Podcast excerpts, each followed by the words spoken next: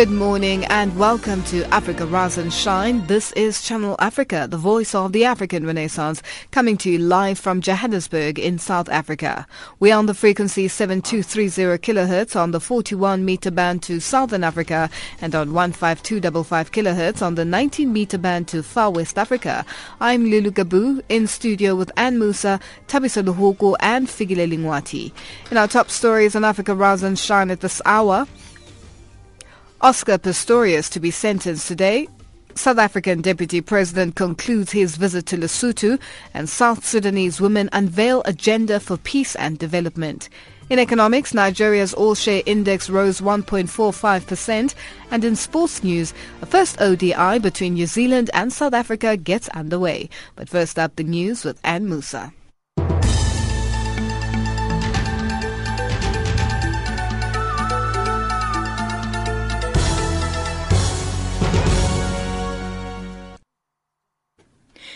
Mozambique's National Elections Commission says vote counting in the country's northwestern province has stopped due to possible fraud, with more than 60% of the votes counted so far.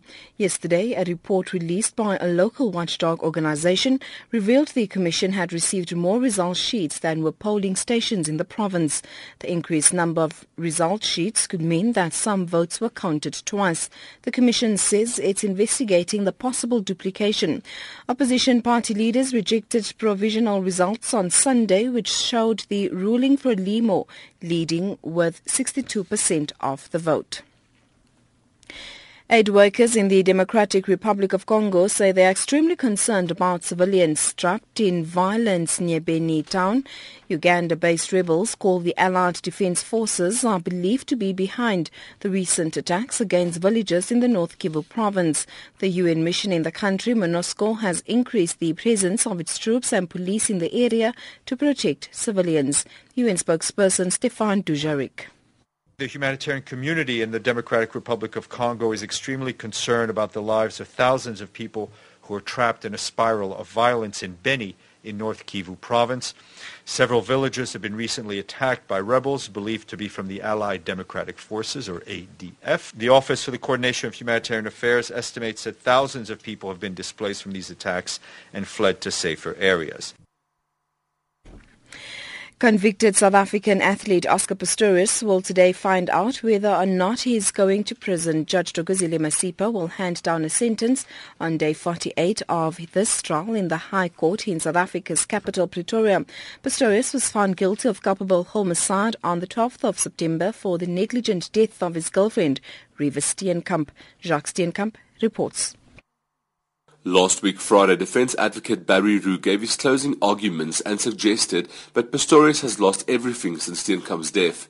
Two out of his four witnesses who testified in mitigation of sentence suggested that the athlete should receive three years correctional supervision in the form of house arrest. But Roux argued that over the past 18 months, Pistorius has already suffered enough and therefore served out his sentence. State Prosecutor Gerrie Nel argued that society demands justice and a suitable punishment for the innocent life that was taken. He therefore asked the court to sentence Pistorius to 10 years behind bars as he feels the Blade Runner should spend at least some time in prison. Meanwhile, there's a hive of activity outside the High Court in Pretoria ahead of Pistorius' sentencing today. Hundreds of journalists are expected to fill two courtrooms in anticipation of Judge Masipa's decision on whether the Blade Runner will be sent to prison. Noma Bulani reports. Today's proceedings have attracted significant media interest, most probably the highest activity we've seen since the first week of the trial back in March. International coverage of the marathon trial waned in its second month, only peaking again when Pistorius took the stand and for judgment. Meanwhile, SA Prisoners Organizations for Human Rights has staged a demonstration outside the court calling for Pistorius to be sent to jail. Holding a poster reading, Are some offenders more equal than others? Golden Miles Bhudu says Pistorius' status should not play a factor in sentencing. The World Health Organization says it will be upfront about its handling of the Ebola outbreak following an internal report that details failures in containing the virus. In the draft document obtained by the Associated Press, the health agency says nearly everyone involved in the Ebola response fails to notice factors that turned the outbreak into the biggest on record. It blames incompetent staff bureaucracy and a lack of reliable information. The World Health Organization says it will be fully transparent and accountable. More than 4,000 people have died of Ebola in West Africa this year. And that's the news headlines at 8.30 Central African Time. Africa, rise and shine. Africa, zorka. Africa, amka na ungae.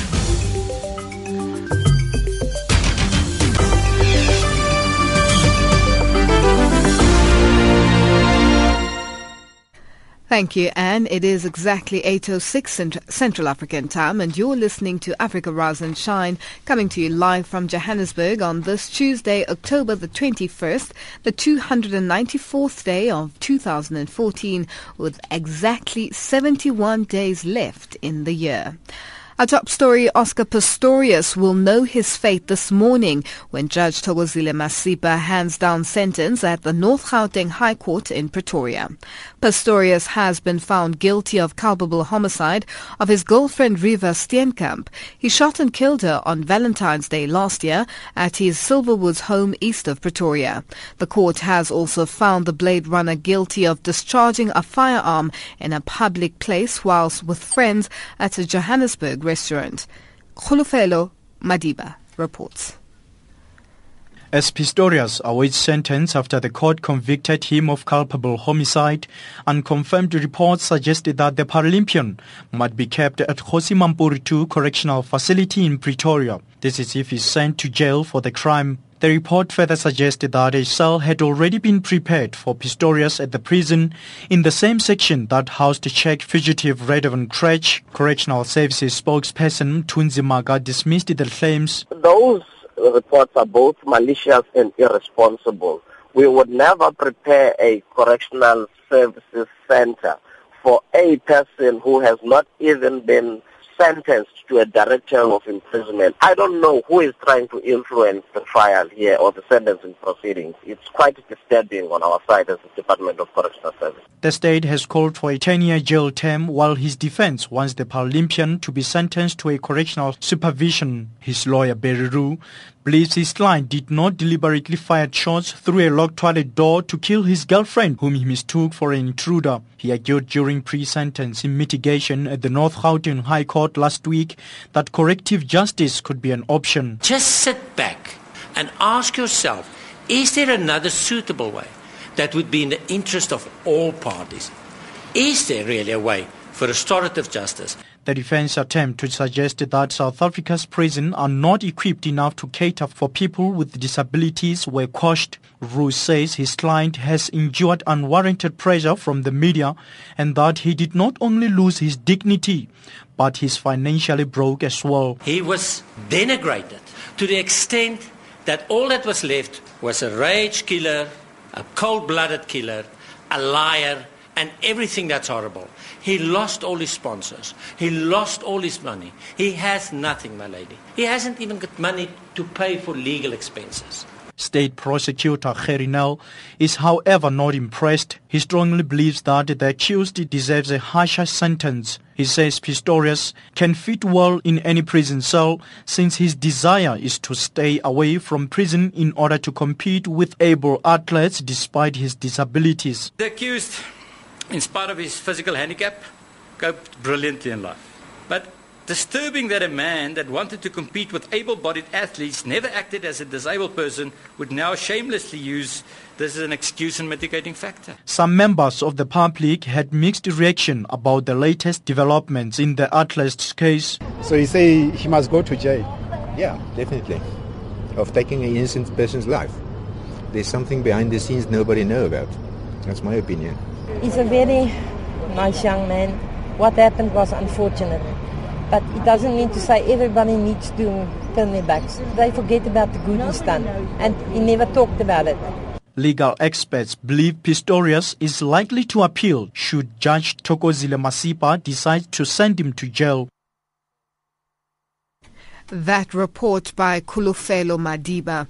Now, South Africa's Correctional Services Department has denied reports that it had already prepared a cell for Paralympian Oscar Pistorius at the Kgosi Mampuru II prison.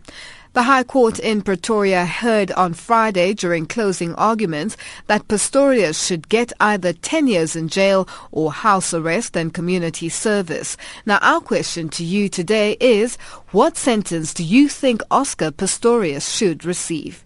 You can email us your views and your thoughts at info at channelafrica.org. Send us an SMS to plus 2782 double three two five nine zero five or get a hold of us on Twitter at Rise Africa or Channel Africa One. What sentence do you think Oscar Pistorius should receive? Channel Africa, the voice of the African Renaissance.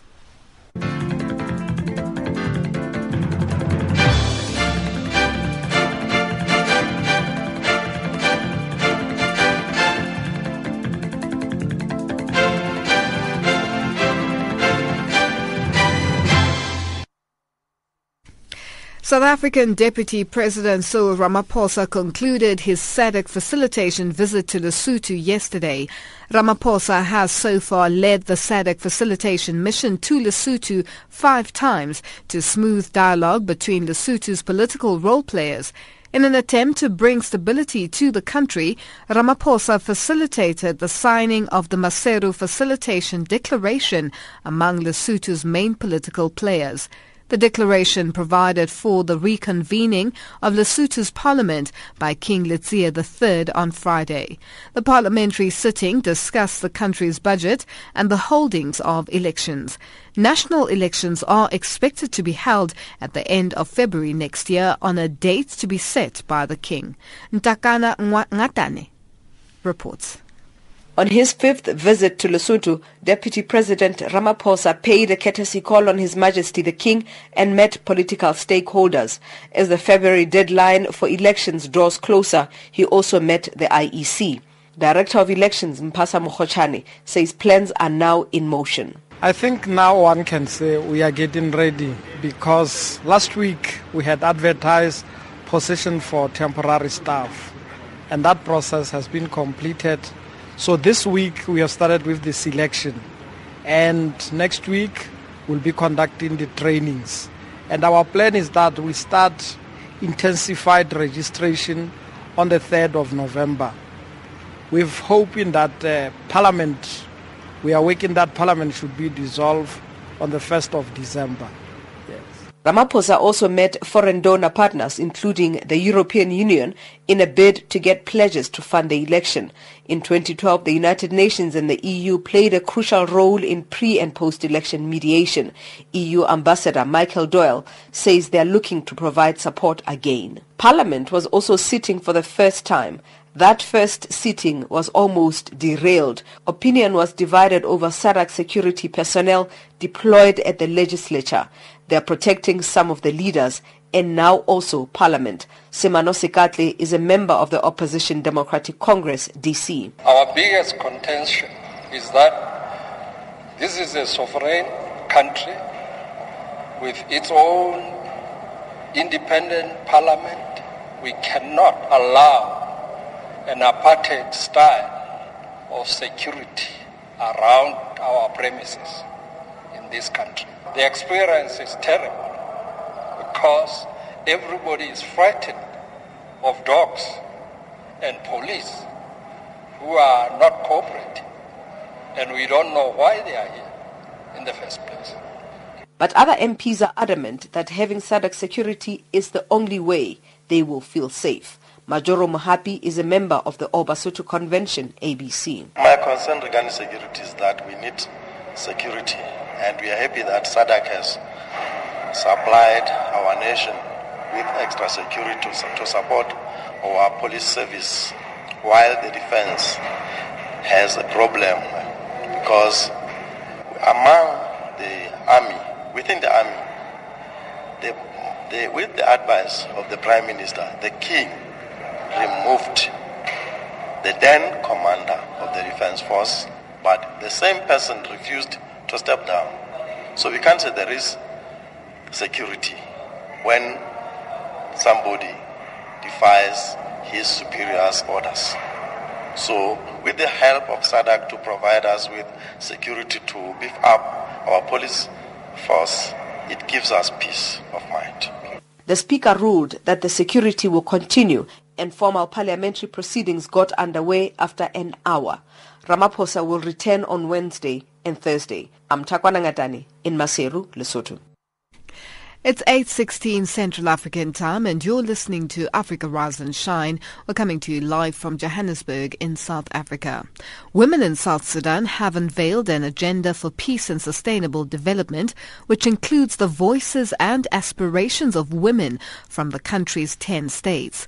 The release of Agenda of an agenda which was unveiled at Juba University in the country's capital coincides with the break in peace talks between the South Sudan government and the opposition rebel forces. Political infighting between President Salva Kiir and his former deputy Riek Machar escalated into a full-fledged conflict in December last year. Regina Gole spoke to Dr. Priscilla Joseph, chairperson of the South Sudanese Women's Peace Network, to find out more. We have former South Sudanese Women's Peace Network, and we had developed an agenda for peace and sustainable development. This is what we want to now discuss in a public lecture at the University of Juba. Why do you think this public lecture is very important to the public or to the persons who will be listening to? Well, you know, we came out of war, we celebrated the independence, and all of a sudden we are now running away, and everybody, some people are stuck in uh, refugee camps, others cannot go around with their normal business. So as women, we think that we should discuss peace. We want to discuss with others. We want to mobilize people. Actually, the lecture is about mobilizing the South Sudanese for peace. So when you mobilize these South Sudanese for peace, what will they be doing? Are you mobilizing them to continue preaching about peace or what is it? Uh, they will be converted as peacemakers themselves. They will refrain others from joining into violent activities and therefore will create a conducive atmosphere where we can forgive each other and move forward. Why should the women think this is the time that there is a need to talk about peace when we say peacemaking in South Sudan? Well, we had been there during the CPA. It was women who worked behind the doors to make it possible to get the peace. Right now, we found ourselves that it's us and our children who are really affected by this war. We are displaced. Men are dying and the children are dying. And therefore, the women think that it's their responsibility as citizens of this country to ensure that there is peace among the citizens. So when we say peacemaking in South Sudan. And this public presentation is talking about women agenda for peace and sustainable development in South Sudan. How is this going to be maintained for the women to sustain this development? Well, the women activities are around the current peace talks, and we want to accompany that peace talks so that the issues of women are included in the final agreement. The women are saying also we will follow the peace agreement through so that we ensure that whatever was agreed on is implemented fully. We also want to continue with the reconciliation issues because we believe that the peace process is not only in Addis, it's all over the South Sudan states, and we have members in the 10 states of South Sudan. Now, is this public lecture coming up to talk about peace in Addis Ababa or to talk about peace among ourselves? It's coming about to talk about our vision of peace. What is it that we want to see? What is it that we want to be done? So that's what's all about. It's about the women thinking. It's about what the women think is important, the discussion that should go on so that we can live peacefully. What message would you like to tell the public as we talk about peacemaking in South Sudan, and this public lecture is addressing all this. I want every individual of us to engage in peace discussion, also to refrain from violent activities because uh, we think that we have a framework that can allow us to do things legally, including those who really want power. There are the election laws, there are the party laws where you can form your own party. So you don't need to shoot down people so that you can gain power in the government because the legal framework is there and the constitution is very clear. And we have all agreed that we want to be a democratic society. That was Dr. Priscilla Josephs, chairperson of the South Sudanese Women's Peace Network, talking to Regina Gole. Africa, rise and shine. Africa, zorka. Africa, amka na ungae.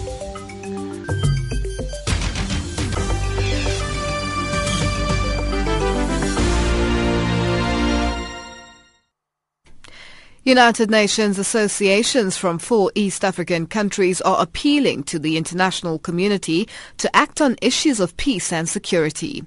The associations have raised the red flag saying that statements made by the UN are not synonymous with the implementation of resolutions adopted by the world body. This emerged during a meeting that brought together officials in Kigali from Rwanda, Kenya, Uganda and Tanzania. Silvanus Karemera reports from Kigali. Time is running out at the 15-year deadline that had been set by the United Nations in the year 2000 for the Millennium Development Goals approaches. It has become increasingly evident that these goals will not be achieved in many countries, especially the MDG on peace and security. This is why United Nations associations from Uganda, Rwanda, Kenya and Tanzania have shifted the focus to issues of peace and security and have called on the international community to urgently and effectively apply serious measures in the implementation of peace and security resolutions and strategies in different parts of the world. On the other hand, senior officials of the association expressed the concern that the international community and powerful countries do not walk the talk when it comes to matters of peace and security, yet they are not cautioned from the aftermath of conflict and war. Baguma Tinkasimre Richard chairs the UN Association in Uganda. We must all recognize. Doesn't matter whether you are young, you are old, you are rich, you are poor, you are tall, you are short, you are white, you are black. Does not matter. We must all recognize that this world in which we live, this planet, is one. A conflict that happens in the Middle East or in Arabia, an extremist group will go and hit the World Trade Center in New York. You are not safe that when Ebola breaks out, like it is doing now in a poor African country, it will find you in the comfort of your hospital in Texas. It will find you in your capital in Brazil. The world, the planet we live in is intertwined. We must, as a matter of survival, recognize that. That's my first appeal. The second one is that however competent, important, well educated you are, you cannot drive two cars at the same time with the current technology. So having, amassing, being greedy, thinking about yourself alone is not going to save you from the challenges that confront this world. We have seen climate change effects. They affect the most industrialized countries. A breakout of a volcanic uh, eruption the other day in, in, uh, in Iceland stopped all the flights in the world. Whether private, whether you have a private jet, it doesn't matter. This world we must confront the challenges together. And therefore, the greed of wanting to have everything to yourself is actually the most direct threat. Using an example of what he refers to as a double standard by the United Nations and the powerful nations, he said with just one year to go before MDGs expire in 2015, the uncertainty is evident on whether the world may achieve half of the target. The world committed itself particularly the rich countries, to spend only 0.7 of their GDP to official development assistance, less than 1%. And that money would have been extremely useful in driving the MDG's agenda forward. There are not more than five countries, I think, in the world which reached that promise. Just 0.7%. So we must also say that we let ourselves down particularly our leaders. As a result, various parts of the world is ravaged by conflict and wars in the eyes of the United Nations. The chairperson of the association in Rwanda, Jack Kamanzi, said that Rwanda being stable and secure is not enough because the region is still considered a hotspot for instability in some countries. The UN realized that ignoring peace and security and conflict prevention created a likelihood that MDGs are not likely to be achieved. Some delegates, however, said countries have remained silent on ceasefire because of some gains. Lydia is from Tanzania. To my view, I think some countries fear to bring peace in their countries because some governments get money in violence. When they fight, they get money. So some countries, if they say we need peace, they will not get any money. In my view, that's why they are preventing peace in their countries. However, they agree that despite the warring situations, some countries have continued on the path of achieving the Millennium Development Goals. The outcome of this meeting is expected to be a critical contribution to the UN in setting the agenda for the next phase of MDGs. Silvanus Karemera, Channel Africa News, Kigali. The African Union is appealing to African countries to contribute more health workers to tackle Ebola in West Africa. Until now, countries like Sierra Leone, Liberia and Guinea are still the most affected with over 4,000 deaths already registered. Coletta Wanjohi reports. The Ebola virus disease continues to be a challenge to the West African states of Sierra Leone, Liberia and Guinea. So far, over 4,400 deaths have been recorded and over 9,000 suspected cases. Human resource remains a challenge to the countries which are being affected by the disease. So far, only 100 military volunteers with health background have been offered by African countries. They are being deployed in rotational groups of 20 to the affected countries. However, now the African Union is sending an appeal for more health volunteers. The chairperson of the African Union Commission, Dlamini Nkosazana Zuma, says the Commission has written to African heads of state to request for more health volunteers, at least 500 more for now. Uh, we are looking for volunteers uh, because this is, this is a collective fight. It's not a fight for those three countries. It's a collective fight because it's important to stop the disease in those countries, to stop our brothers and sisters dying in those countries. But if we don't help them, the disease will also come to everyone. So I think it's both to help in terms of solidarity with those three countries, but it's also to protect their own citizens, our own citizens, because each member state cannot say it is immune. But if we are able to show solidarity, the African Union is also insisting that each country steps up screening at every entry point of their country. This in a bid to give confidence to airlines that are still skeptical about resuming their routes to the affected countries. Some airlines have been refused to land in non-affected countries after flying to the Ebola-affected countries. Chairperson of the African Union Commission, Dlamini Nkosazana Zuma, says that there are also efforts to convince the adamant countries to allow the air transport to flow. We are also talking to countries. We want to talk at least to maybe two or so countries to start with to say once ASKY flies to those countries and out of those countries, will they be willing to let it land in their countries?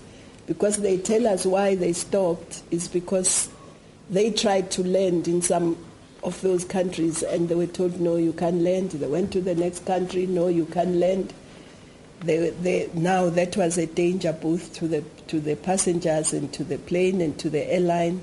So that's why they stopped. So that's why now we're talking to countries and we're also looking at how to strengthen the, the, the, the screening in the countries as the, as, the, as the passengers exit. The World Health Organization has declared Nigeria as Ebola free. This is a positive step for Africa towards combating the Ebola virus disease. Coletta Wanjohi for Channel Africa in Addis Ababa, Ethiopia. Headlines up next with Anne Musa.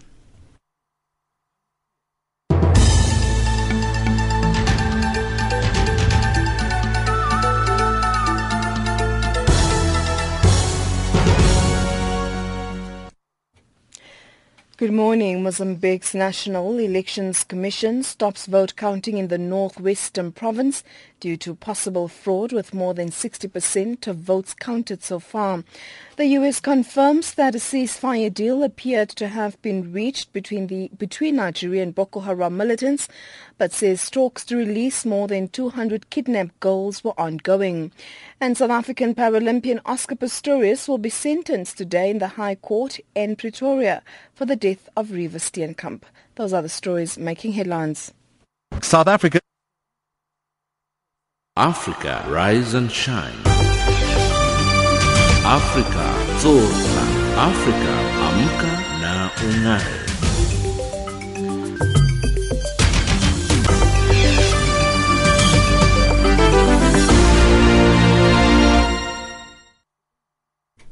Thank you. And it is 8.31 Central African time and you're listening to Africa Rise and Shine coming to you live from Johannesburg in South Africa. Now let's go back in time. In history today in 2003, former South African human rights lawyer Vanessa Brereton claims to be the apartheid-era spy national director of public prosecutions Bulelani Ngcuka has been accused of being. Former SAFM anchor Jeremy Maggs takes us down memory lane. South Africans are getting a glimpse into the murky world of South Africa's spy industry. Startling claims splashed across morning newspapers today revealed how a young Eastern Cape lawyer was recruited by the security branch of the former apartheid government. Vanessa Brereton alleges that she was agent RS-452 spying on the activities of the white left in the Eastern Cape. Brereton, who's living in London, says she's decided to come clean because following the establishment of the Hefer Commission, which was launched to probe spy allegations against Director of Public Prosecutions Bulelani Ngcuka, uh, it was alleged that uh, Ngcuka was uh, agent uh, RS452. Let's pick up the story now with Taslima Fulyun. Brereton claims she was recruited in 1985 and a year later became Agent RS-452. She was allegedly part of Operation Crocus, a security police project aimed at infiltrating and collecting information of the white left. At the time, Brereton was working as a human rights lawyer representing several members of the anti-apartheid movement. Former friends and clients of Brereton expressed their disappointment at today's revelations. Janet Sherry, who knew Brereton very well, says the news didn't come as a huge surprise. Over the last few weeks, it has become clear through the documentation that has been in the public arena in relation to Bulelani Ngcuka and the Hefer Commission that Agent RS 452 was somebody who was in Port Elizabeth who was involved with the white activists here and who was also a lawyer involved with Nadel structures and so on. So we had worked out from that that it was likely that Vanessa was the person who was Agent RS-452. Uh, I do feel very disappointed in her and uh, very betrayed in that she was representing us and yet she was actually working for the other side. And that 2003 report by Taslima Fulyun, courtesy of the SABC archives. It is 8.33 Central African time and you're listening to Africa Rise and Shine. We're coming to you live from Johannesburg in South Africa. Now, the Synagogue Church of All Nations says the repatriation of bodies of South Africans who died in the Lagos church tragedy is imminent. More than 80 South Africans died when the residence part of the church collapsed over a month ago. Since then, frustrated family members have been waiting to lay their loved ones to rest. Mahlatse Gallens reports. Living with the pain of death and searching for closure, exacerbated by the fact that their loved ones are in a foreign land and with no date when they will be repatriated, the agonizing wait for the families continue. The Manduba family in Soweto has already chosen a coffin for their 30-year-old daughter Prudence, her aunt Koliwe Kumalo. Every promise they made that they are bringing them back, so we are just keeping on hoping that one day they'll be here, then we bury them, but the sooner the better. It's now six weeks and a couple of days. So we're hoping that maybe in a few days. Amidst reports of tension and diplomatic wranglings between Africa's superpowers, an appeal to Pretoria and Abuja to expedite the process. Yes, I will appeal to the government, South African government and the Nigeria to work hand in hand what I like the most is the both uh, governments are blacks. They know about the, the funeral expenses. How do we like our families? So they just they just have to do the best for us and bring our dead, all of them home. The Synagogue Church of All Nations says it has been in talks with both Nigerian and South African officials and says the repatriation is imminent. Spokesperson Bali Chweni. All I can say for now is that yes, uh, the repatriation is extremely imminent in the sense that the Nigerian government have received the message and have appreciated the urgency of uh, the situation and the South African government. So there is a collaborative effort right now to make sure that you know the closure to bring the families must happen as expeditiously as possible. And I cannot say leave the announcement of a date to the government, but I'll say it's imminent. The severe delay has also been caused by two separate processes to identify the bodies. The South African process was completed, but Nigerian authorities have sent DNA samples to Cape Town to complete their verification. The South African officials are not willing to give a date, but hint the repatriation could be soon. Ambassador to Nigeria, Lulu Mnguni. And uh, it would not be right for me to issue out a deadline. And if it doesn't happen, this will throw us in serious, serious problems. But I can say within the near future, this matter should be, be finalized and the families should be informed that our military and, of course, our political principals will be coming to Nigeria to, to, to fetch the bodies.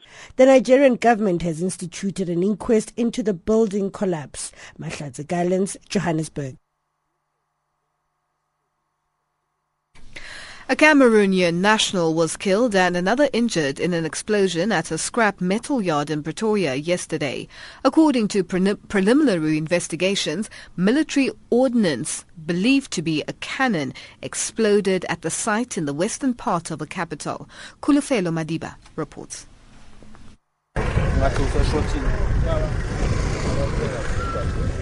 This incident does not only involve ordinary weapons, but a live ammunition which was used during Second World War in 1945. A Cameroon national, 26-year-old Cheng Hison, and a father of two was torn into pieces after he attempted to take off a metal from the shell projectile of which he allegedly bought from two unknown men. Gauteng police spokesperson Tsekiso Mofokeng says investigations are underway. A number of military devices have been recovered. We are investigating according to the explosive experts. These weapons are the ones that are used for the Second World War. We are appealing to the community within the area to assist us as to where these um, uh, devices are being kept. Mofokeng says they are hoping that their investigations will lead them to discover more of these massive and destructive weapons. He also says they are working in conjunction with members of the South African Defence Force. This incident is for the first time that we have, and we are hoping to, you know, curb uh, such incidences. Yeah, there is a, according to the um, the bomb explosive expert, there is that relationship that has been built to deal with these matters. Members Members of the public, among them eyewitnesses, have described the explosion as one of a kind. Okay, we was busy cleaning, so this is my neighbor. We came out because it was a really weird sound. So we was thinking maybe somebody is shooting nearby. But then she told me, no, this sound is very loud. Maybe it's a bomb that went off. So we went in the house after my neighbor came and told me, no, her husband phoned her and it's a bomb. When I went in, I saw scrap car was standing there. On the car was body parts of the person. Went further, I see the person uh, laying on the ground. The second person just was hurt inside, but he's off the Better Waste Hospital. Oh, I'm scared because you know the school is right across us and we've got children and that's not a good feeling for it to happen here. They must close the, this uh, scrapyard. The 24-year-old injured Cameroon national has been transported to Steve Biko Hospital for medical treatment. That report by Kulufelo Madiba in Pretoria. There has been a decrease in the number of Syrian refugees entering Lebanon, according to the UN Refugee Agency UNHCR. Lebanon, which already hosts approximately 1.17 million displaced Syrians, has shouldered a heavy burden of the refugees who now comprise one quarter of the population. UNHCR has called on the international community to increase investment in Lebanese infrastructure such as healthcare and schooling to help the country cope.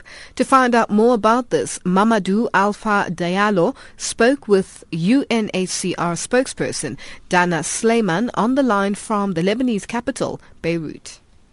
Over the past month, the government of Lebanon has announced that it will take a number of measures to limit the number of refugees coming into Lebanon and to decrease the number of refugees present in Lebanon because of the burden over 1.17 million people registered from Syria in Lebanon with UNHCR.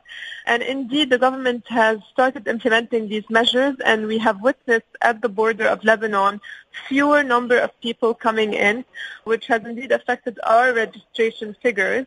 The government has expressed its commitment to look at humanitarian exceptions. So people who desperately need to seek asylum in Lebanon will be considered by the government, they said. And we are very much committed to working with the government on determining these criteria and ensuring that people who cannot do without accessing Lebanon because of the ongoing war in Syria will be able to cross into the country. Following a constant increase in refugees to Lebanon since the start of 2012, UNHCR figures show a decrease of around 40,000 refugees since the end of September. Is that still the case? That is correct. Over the past month, our figures decreased considerably by some 40,000 people. This is in part due to the government policies, but also in part due to our regular efforts to revise and revisit and verify our data. And Lebanon has the highest per capita concentration of refugees in the world. The government has said it cannot copy the more than a million Syrian. So what should be done for countries that are already overrun? That is correct. We cannot think of a single country in the whole world that has taken in as many refugees in comparison to its size and the size of its population. One quarter of people in Lebanon are refugees. And this burden on Lebanon, on its infrastructure, be it on public schools, on hospitals, on primary healthcare centers, electricity, water, all these services have been affected. That is why humanitarian agencies such as UNHCR and others are working with the government of Lebanon to build the capacity of public institutions and communities, Lebanese communities that have so generously received refugees over close to four years actually. In parallel, it is an imperative that Lebanon receives more funding because currently, as it stands, our funding appeal of over $1.7 billion is only 38% funded. And we're getting close to the end of the year, and this simply means that we do not have the means to attend to all needs, and we do not have the means to plan ahead as we should be able to. And on the other hand, it's very important that other developed countries share this burden with Lebanon through resettlement programs that offer refugees, most of whom in Lebanon are women and children. We're talking about over 78% of them being women and children, over 50% being children, offer them with a better future because in Lebanon, most of them are not in school. Most of them are missing out on years and years of education and today cannot read or write. And as you said in education, what everyday life is like for Syrian refugee in Lebanon, and what is that you wish people had a better understanding of when it's come to Syrian refugee in Lebanon? I can paint a picture of last year regarding education. We had 400,000 children of school age. Of those we were able to register through our efforts with the Ministry of Education, with UNICEF and other agencies, 90,000 children in public schools. But the reality is there is not enough capacity in these schools. And we do not have enough funding to open enough afternoon shift schools, which we have done. And they were successful, but we were only able with this effort in the afternoon, including in the morning shift, to accommodate 90,000 children in schools. This means that over 300,000 children were left without a proper education, were not protected, have had to resort to what we call negative coping mechanisms, including working, so child labor. We have seen this increase in Lebanon. And many children actually spend their days in a very idle manner, doing mostly nothing That is why we have invested more and more last year in what we call non-formal education, so efforts outside the classical schoolroom, but that include efforts by teachers and volunteers to provide some teaching, some sort of classroom experience within the dwellings of Syrian refugees in informal settlements and community development centers that are affiliated with the Ministry of Social Affairs and other sites in Lebanon. And that was Mamadou Alpha Diallo talking to UNHCR spokesperson Dana Sleiman on the line from the Lebanese capital, Beirut. It is exactly 8.45 Central African time and you're listening to Africa Rise and Shine. We're coming to you live from Johannesburg in South Africa. Our economics update up next with Tabiso Lehuku.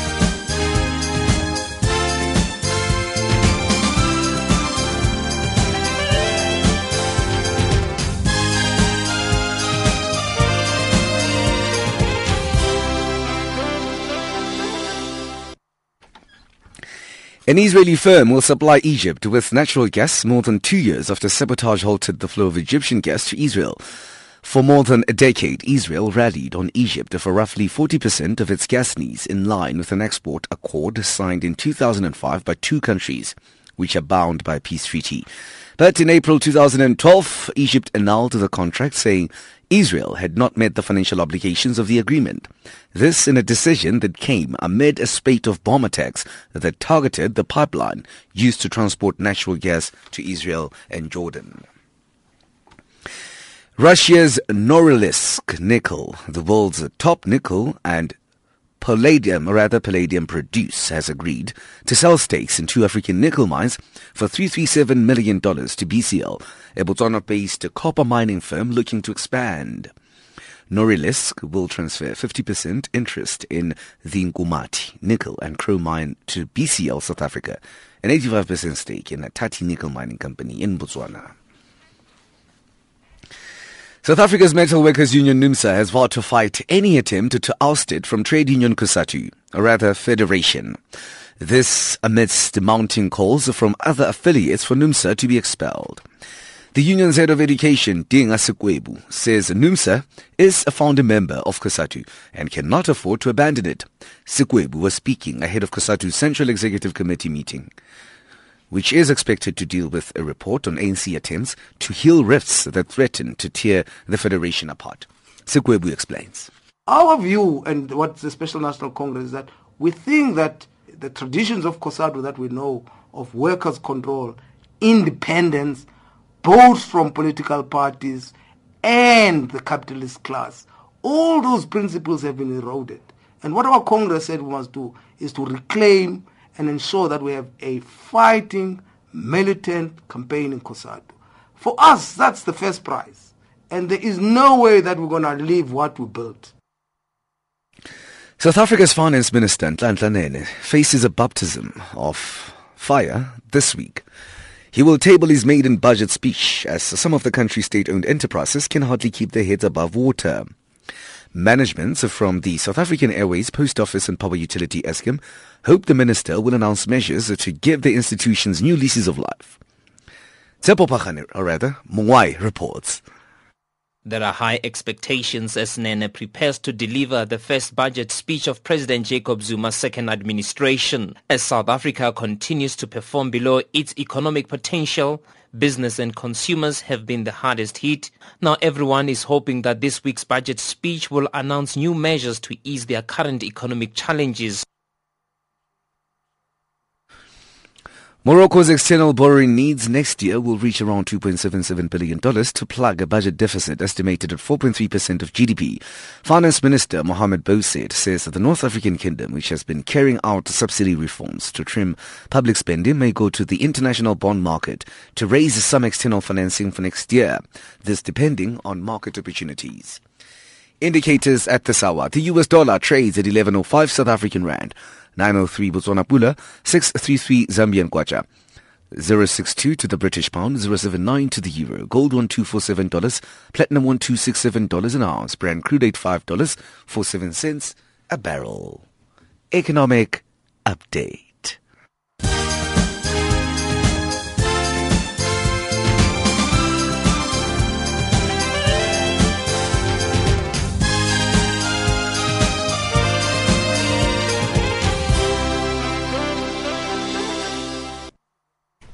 Thank you, Tabiso. A sports update up next with Figile Lingwati.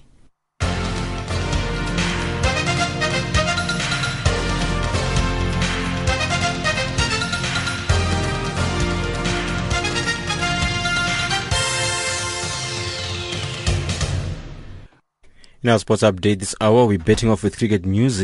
The captain of uh, South Africa, AB de Villiers, top scored with an unbeaten 89 as the Proteas completed a six-wicket win over New Zealand in the first of three one-day internationals at Bay Oval in Mount Maunganui today to take a 1-0 lead in the three-match series. Earlier, Luke Ronchi was New Zealand's last man out for 99 after stalling a middle order collapse and leading New Zealand to 230 in 45.1 overs. South Africa made 236 for 4 in reply. Ronchi reached his high score in 24 one-day appearances and shared a 74-run last-wicket partnership with Trent Boult on 21 not out, which allowed New Zealand to reach a competitive total after it lost three wickets on 68. South Africa then calmly chased down New Zealand's total with 11 balls to spare and with de Villiers and JP Duminy 58 not out sharing a 139-run partnership. Hashim Amla steadied the South African innings early by betting 25 overs for 38 runs. Although Boult cheaply removed Quinton de Kock 9 and Faf du Plessis 8, and South Africa's asking rate briefly topped 6 per over, de Villiers and Duminy expertly paced the reply. The match launched both teams' preparations for the World Cup in New Zealand and Australia in February and March of next year. And on to football news, Banyana Banyana striker Amanda Dlamini says there is no pressure, even though there is a lot of stake ahead of the clash with Nigeria on Wednesday afternoon at the Sam Nujoma Stadium in Namibia. The semi-final contest between the two African giants will reignite the bitterness of the 2012 edition, where Banyana emerged victorious by beating the Lady Super Eagles 1-0 to reach the final. However, a win this time around will surely guarantee them a place in the World Cup in Canada next year. No, not at all. It's, it's, it's I wouldn't say it's pressure. Um, I, w- I would just say it's uh, an, an opportunity for, for us to go through to the next round because three spots means that there's more people because before it used to be just two people, so now it's three spots. So it gives us uh, another opportunity for us to go through. Dlamini says qualifying for the World Cup will definitely be the pinnacle of a career. Definitely, right now, um, the biggest goal for me is qualifying uh, for the World Cup, and um, I have a great team. We're playing, you know, we play so much well together, and I enjoy being part of the Banyana team. And I know that as a team, we all share the same sentiments. So, for me, it has to be the World Cup right now. obviously, that will be more like an icing on the cake because you've been runner-ups a couple of times on the AWC, and also you have been to the Olympics. The only thing that's missing, it's the World Cup. Yeah, well, I mean, um, every tournament is just as important as the World Cup because um, donning the national team shirt is just um, an honor on its own. So now uh, going to the World Cup and being able to represent South Africa will mean a great deal to me, but not only just me, but also the 21 players in the squad. On to rugby news, an investigation has found steroids in supplements given to players on Kenya's national rugby sevens team. A report by an anti-doping task force set up by the government says Kenya Sevens head coach Paul Treu of South Africa and five members of his coaching staff should be called to anti-doping disciplinary hearings over the discovery. The report also called for the head coach and assistant coach of the 15-a-side national team to face disciplinary proceedings. The investigation initially focused on allegations of doping in Kenya's number one sport, athletics, but revealed more worrying findings within Kenya's fast improving sevens rugby team. The report, which has been handed over to the Kenyan government, says there were strong suggestions that the coaches violated anti-doping regulations after they introduced supplements to the players. And finally, with tennis news, South African doubles player Raven Klaasen has moved up two places in the ATP World Tennis Rankings to 20th position. Klaasen and American partner Eric Butorac won the men's doubles at the Stockholm Open, defeating Treat Huey of the Philippines and Jack Sock of the US 6-4 and 6-3 over the weekend. Kevin Anderson retained his 17th place in the men's singles rankings after reaching a career high 16 two weeks ago. Anderson reached the last 16 in Stockholm, losing to German-born Australian Bernard Tomic 6-7, 4-6. That's a sport news this hour.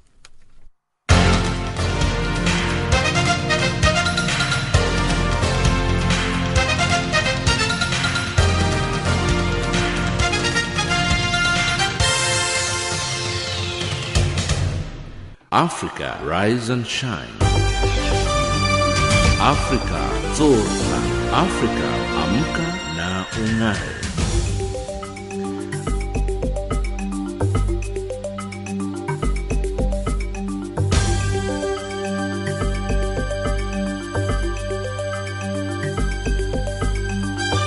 Recapping our top stories on Africa Rise and Shine at this hour.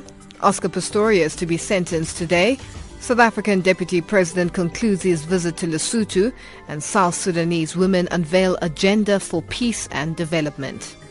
That wraps up Africa Rise and Shine for today. For myself, Lulu Gabu, producer Pumuzo Ramagaza, technical producer Mario Edwards, and the rest of the team, thank you for joining us. For comments about our show, send us an email at info.channelafrica.co.za or tweet us and follow us on Twitter at Rise Shine Africa. Taking us to the top of the hour for the news on the frequency 9625 kHz on the 31 meter band to Southern Africa is Chico Twala with a song titled We Miss You